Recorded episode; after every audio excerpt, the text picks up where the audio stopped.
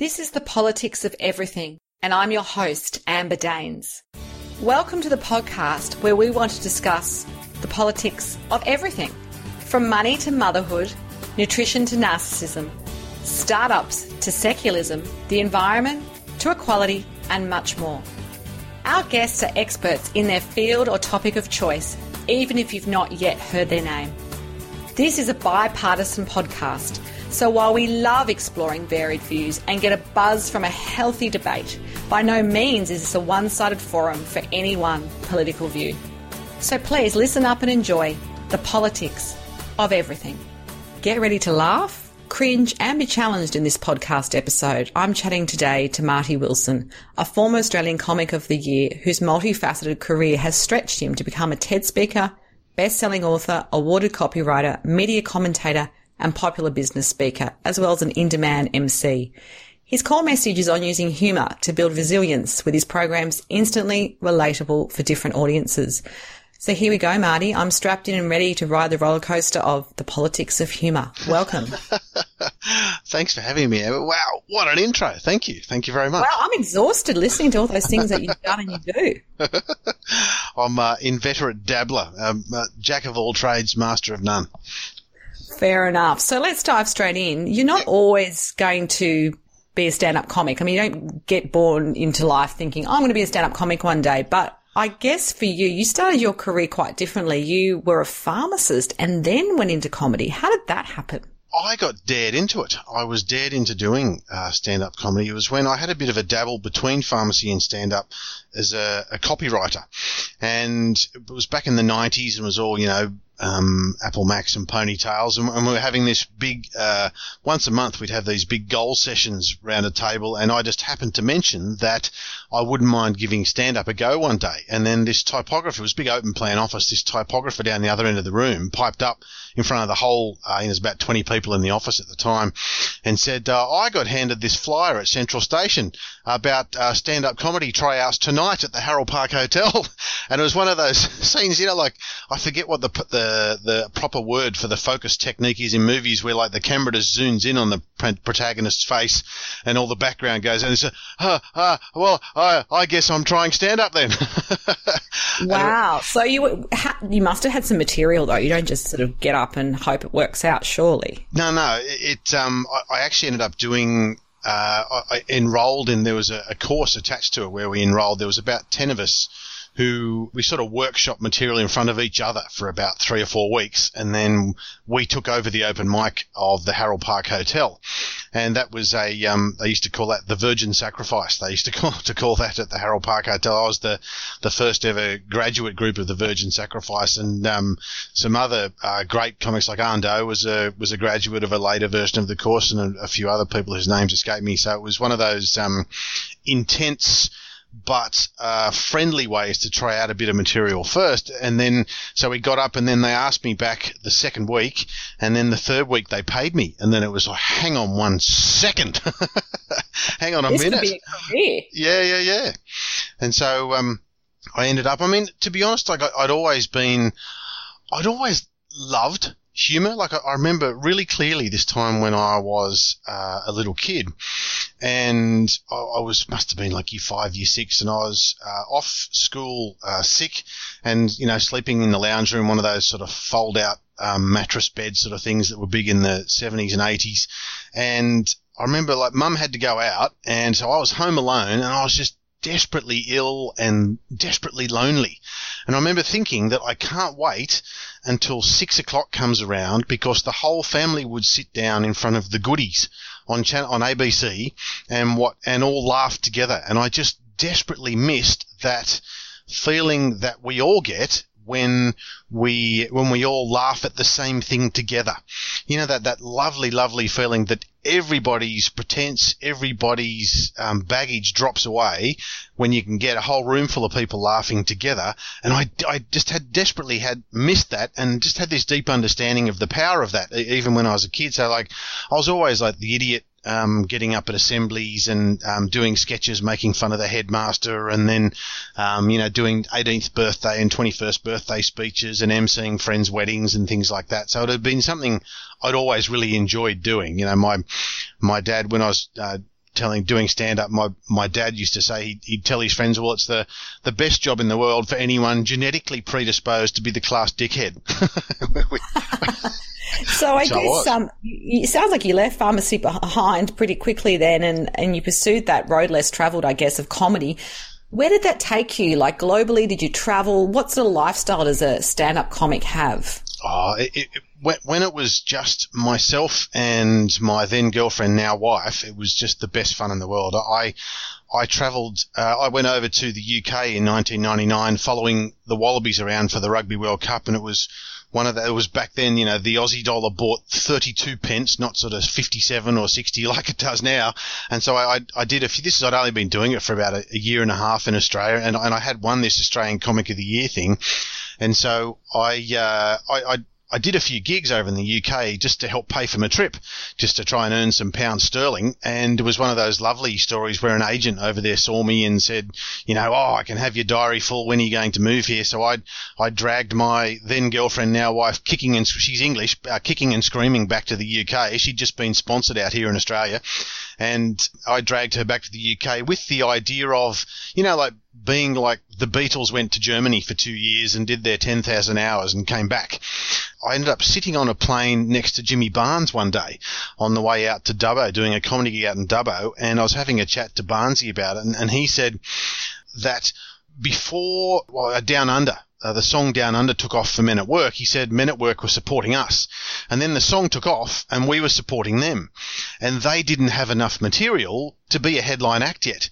And so I was talking to him and he said, find wherever in the, wherever in the world has the biggest and best stand-up comedy scene and just go there for a couple of years. And so I actually followed Barnesy's advice and moved to the UK and it was meant to, it was meant to take me there for just for a couple of years and I ended up staying for eight.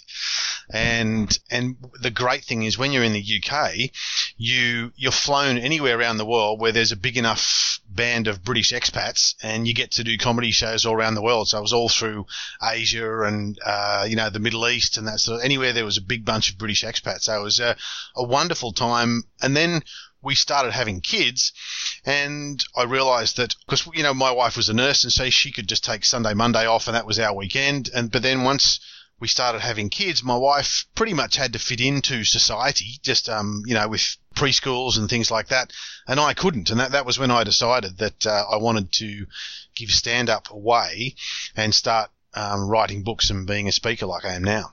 Interesting. So I guess what ingredients do you think make stand up comedy work? I mean, there's probably many things, but are there any sort of tried and true things that you think make it work really well? And I guess where do most people go wrong? Sure. I, I, think most people go wrong exactly the same way that I went wrong for about the first six to 12 months. I, I had this idea in my head. Uh, one of the uh, comics that I loved was a guy called Bill Hicks, who he ended up starting stand up when he was about 10, sneaking into comedy clubs and getting on stage. And, but his, his style, he was very much a social commentator, a political commentator, and very much of, the there are a lot of stand-up comics who get up on stage and finger point at people in the audience or, or, groups within society. Like, you know, these guys are dickheads. You're a dickhead. These guys are dickheads. This group of people are idiots. Like, am I the only person that can see how big of idiots these people are? That sort of thing. And I tried to I tried to be um, that sort of comedian when I first started, but it wasn't until I realised that the stuff that I like the best and the people that really resonates with that really resonated with me were the people instead of standing up there and pointing at the audience saying you're all dickheads, it's people who put their uh, the audience in a big cuddle and say aren't we all dickheads? And like um, be a like be be a butt of the joke as well, and stop trying to be angrily ranting at the audience because it's just not me.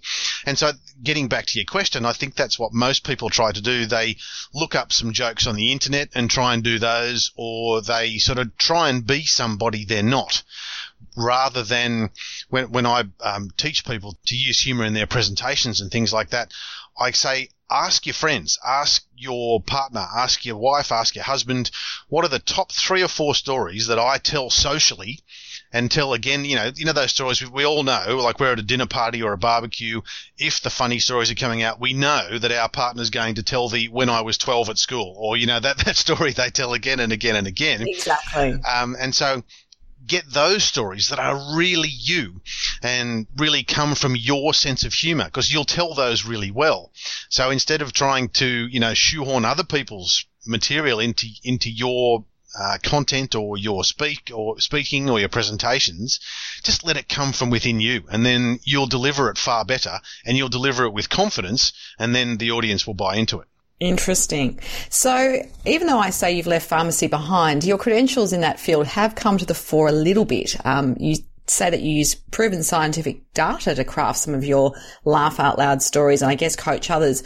Why is science the key to making us laugh? Well, I, I think because humour has proven to be such a powerful thing in in communications, and you know, and and business and life and our dealings with people is all about communications. There's there's lots of scientific data out there about what's funnier than uh, and what's funny and what's not. You know, f- for example, it has been proven that explosive sounds like K sounds and P sounds and B sounds are funnier than words that don't have those things in them. So if you're looking like, you know, Timbuktu Tech is funnier than Sydney University. A chicken and pickle toasty is funnier than a ham roll. And, and they've done, and they've done jokes, but they've done experiments where they, uh, use that type of thing in different punchlines and they get people to, to rate them. You know, they get a thousand people to rate them because, you know, humor isn't, isn't funny until people laugh at it. But there's people out there who've done experiments and to find out exactly what we really laugh at.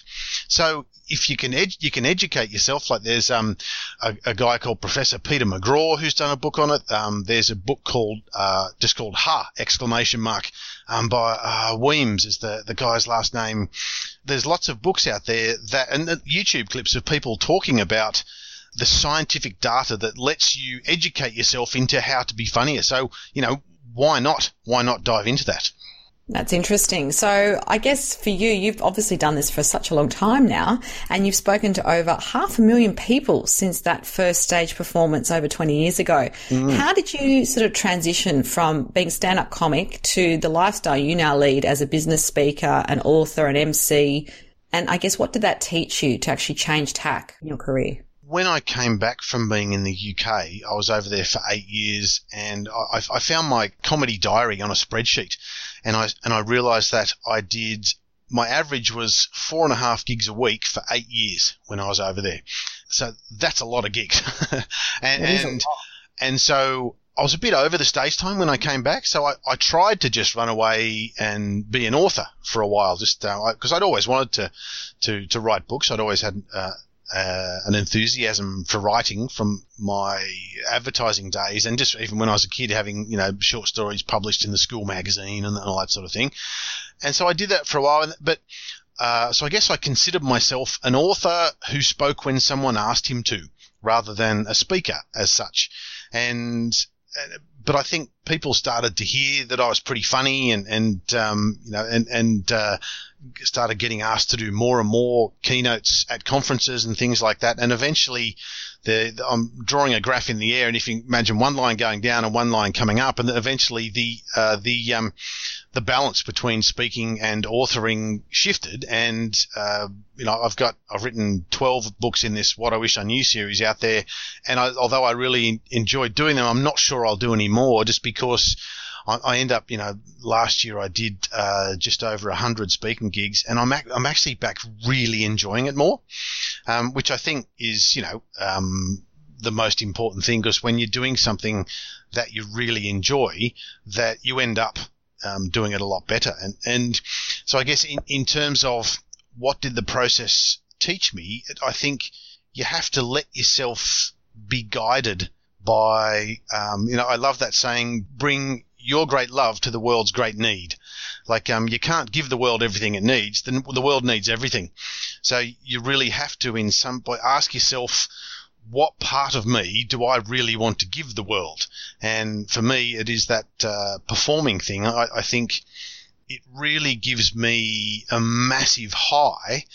And when I'm up there doing it, the, the one thing I really love about doing speaking as opposed to doing stand up, for example, when you're doing stand up, you've really got to hit the audience with a punchline every 17 seconds or they just throw chicken wings at you. You know, it, it ends up, it, it, ends up, um, the, the, in, the contract is very pure when you're doing stand up. Whereas when you're doing speaking, I, I talk when you know if I speak for an hour, I talk about resilience and change is one of the tub- subjects I speak about, and that uh, I talk for about three or four minutes about the process that my wife and I went through when she had my wife has and she doesn't mind me talking about this had a what she describes as a, an ongoing dance with depression and anxiety all her life. She had three episodes of crippling postnatal depression after uh, each of our kids, to the point where about um, nine months after the birth of our late uh, youngest child, Charlie, I came home and over the dinner table, Ali burst into tears and slid across the table to me the goodbye letters that she'd written to myself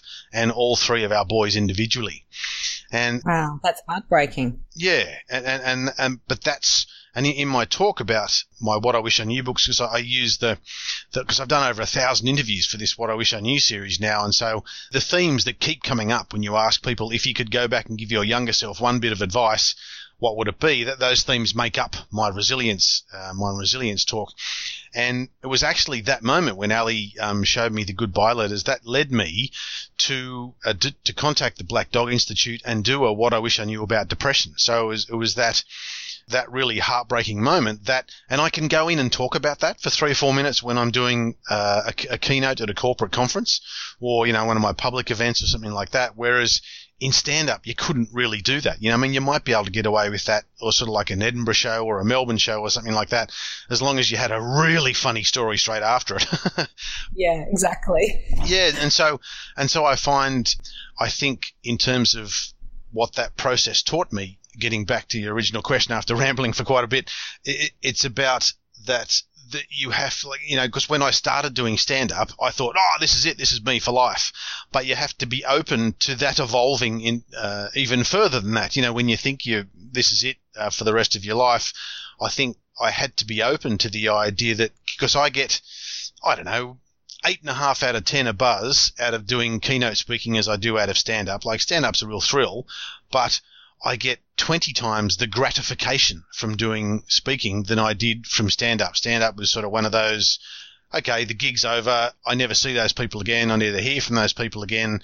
You know, it's probably once a year you'd get someone come up to you and say, look, I'm going through a really tough time. Um, tonight was really great for me. Thank you. Whereas in speaking, you get that almost every gig, you know, because you get to hang around with people afterwards and maybe go to the drinks after the event. And it's just a really, a really, really lovely, gratifying, valuable way to make a contribution to the world. I absolutely adore it. I can feel that passion and energy, which even when you talk about it. Mm. And I, I know you touched briefly on the idea of resilience in that in that last answer, but it is a term that we hear a lot these days in mm. the Western world in terms of raising resilient kids or handling failure as an adult or whatever it might be.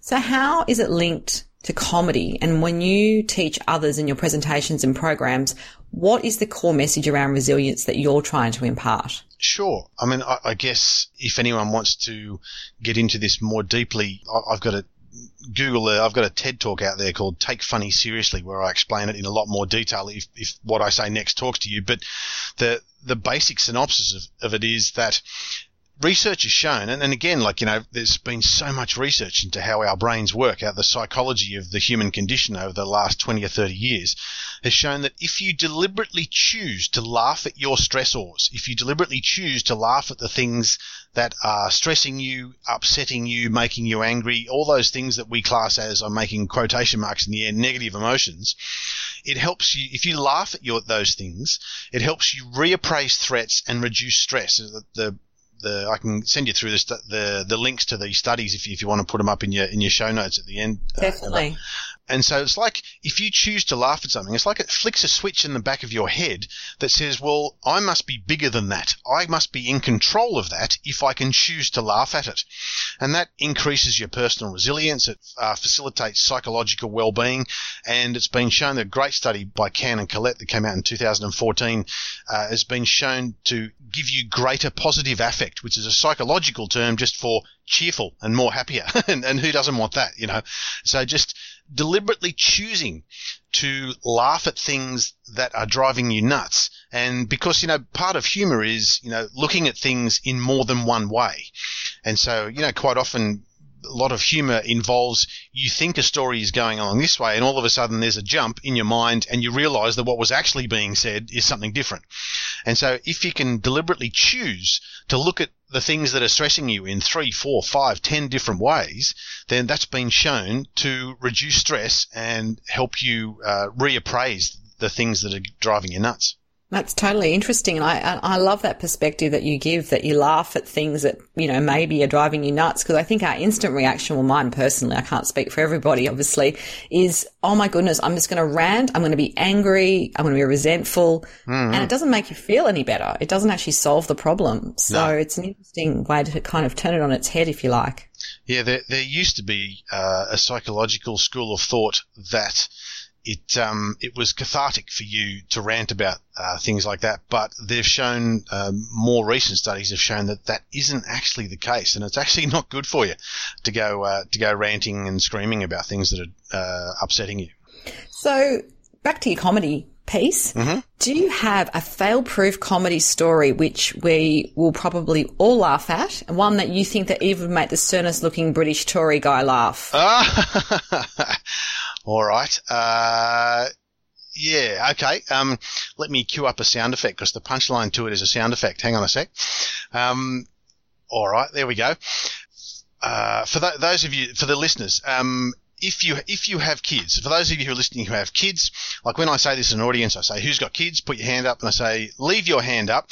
If when you had your first child, you had a birthing plan. Did you did you have kids, Amber? Oh yes, I've got two, I, and I, I think I had a birthing plan for the first one. The yeah, second yeah. one I knew better. yeah, exactly. Oh, that's what I say. I say, um, you know, leave your hand up if your birth went exactly like your birthing plan, and they they never do. They never do, and so uh, I um.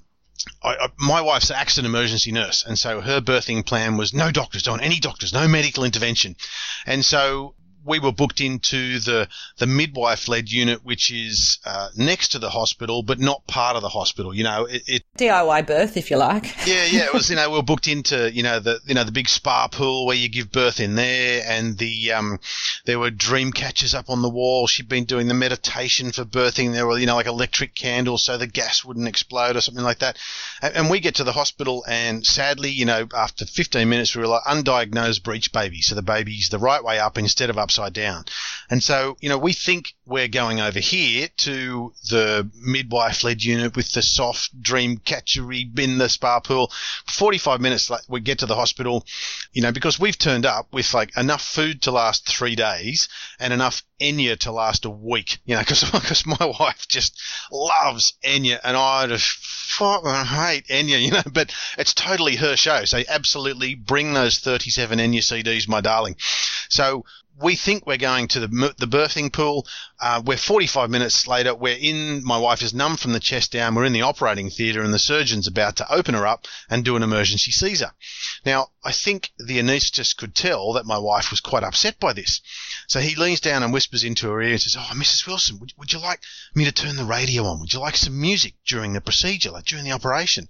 And my wife just looks up at me with this earnest, angelic look in her eyes and just said, wouldn't it be a sign if Enya came on the radio? And like, I'm, I'm not an idiot, so I'm just like, yes, darling, it would. and this song, at this point in the song, is what came out of the stereo. I'll, I'll play it and hope it comes down the line to you. Oh no and and my wife was just shaking with laughter, and it was just the perfect metaphor for what life is really like.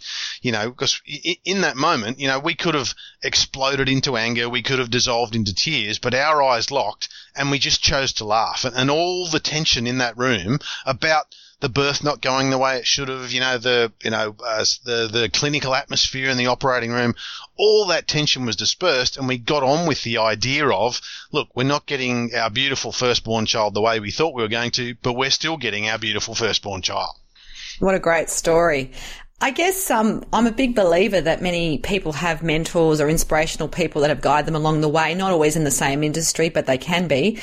Do you have any? And what have they taught you about success and I guess the, the business path you've traveled? I guess uh, the way I would answer that question is doing the interviews for this What I Wish I Knew series. You know, I've I've interviewed over a thousand amazing, amazing people, and some of whom whose stories we know, you know, like Anh Do, the Vietnamese comic, Naomi Simson from Shark Tank, Wayne Bennett, the footy coach, like uh, Julia Morris out in the jungle with the celeb, Maggie Beer, AFL legend Mark Ricciuto, John Eales, like all these people whose stories we know, but mostly it's just been people like you and I who've been through extraordinary things. Like I've interviewed depression survivors, I've interviewed cancer survivors, I've interviewed World War II survivors, I've interviewed 9/11 survivors, I've interviewed like a, a Buddhist nun who works with prisoners on death row in Los Angeles. You know, I've interviewed celebrity comedians the world over, and when and so I wouldn't say I've had key mentors. It's more the the sheer weight of mentorship that I've got from interviewing that many people and asking them,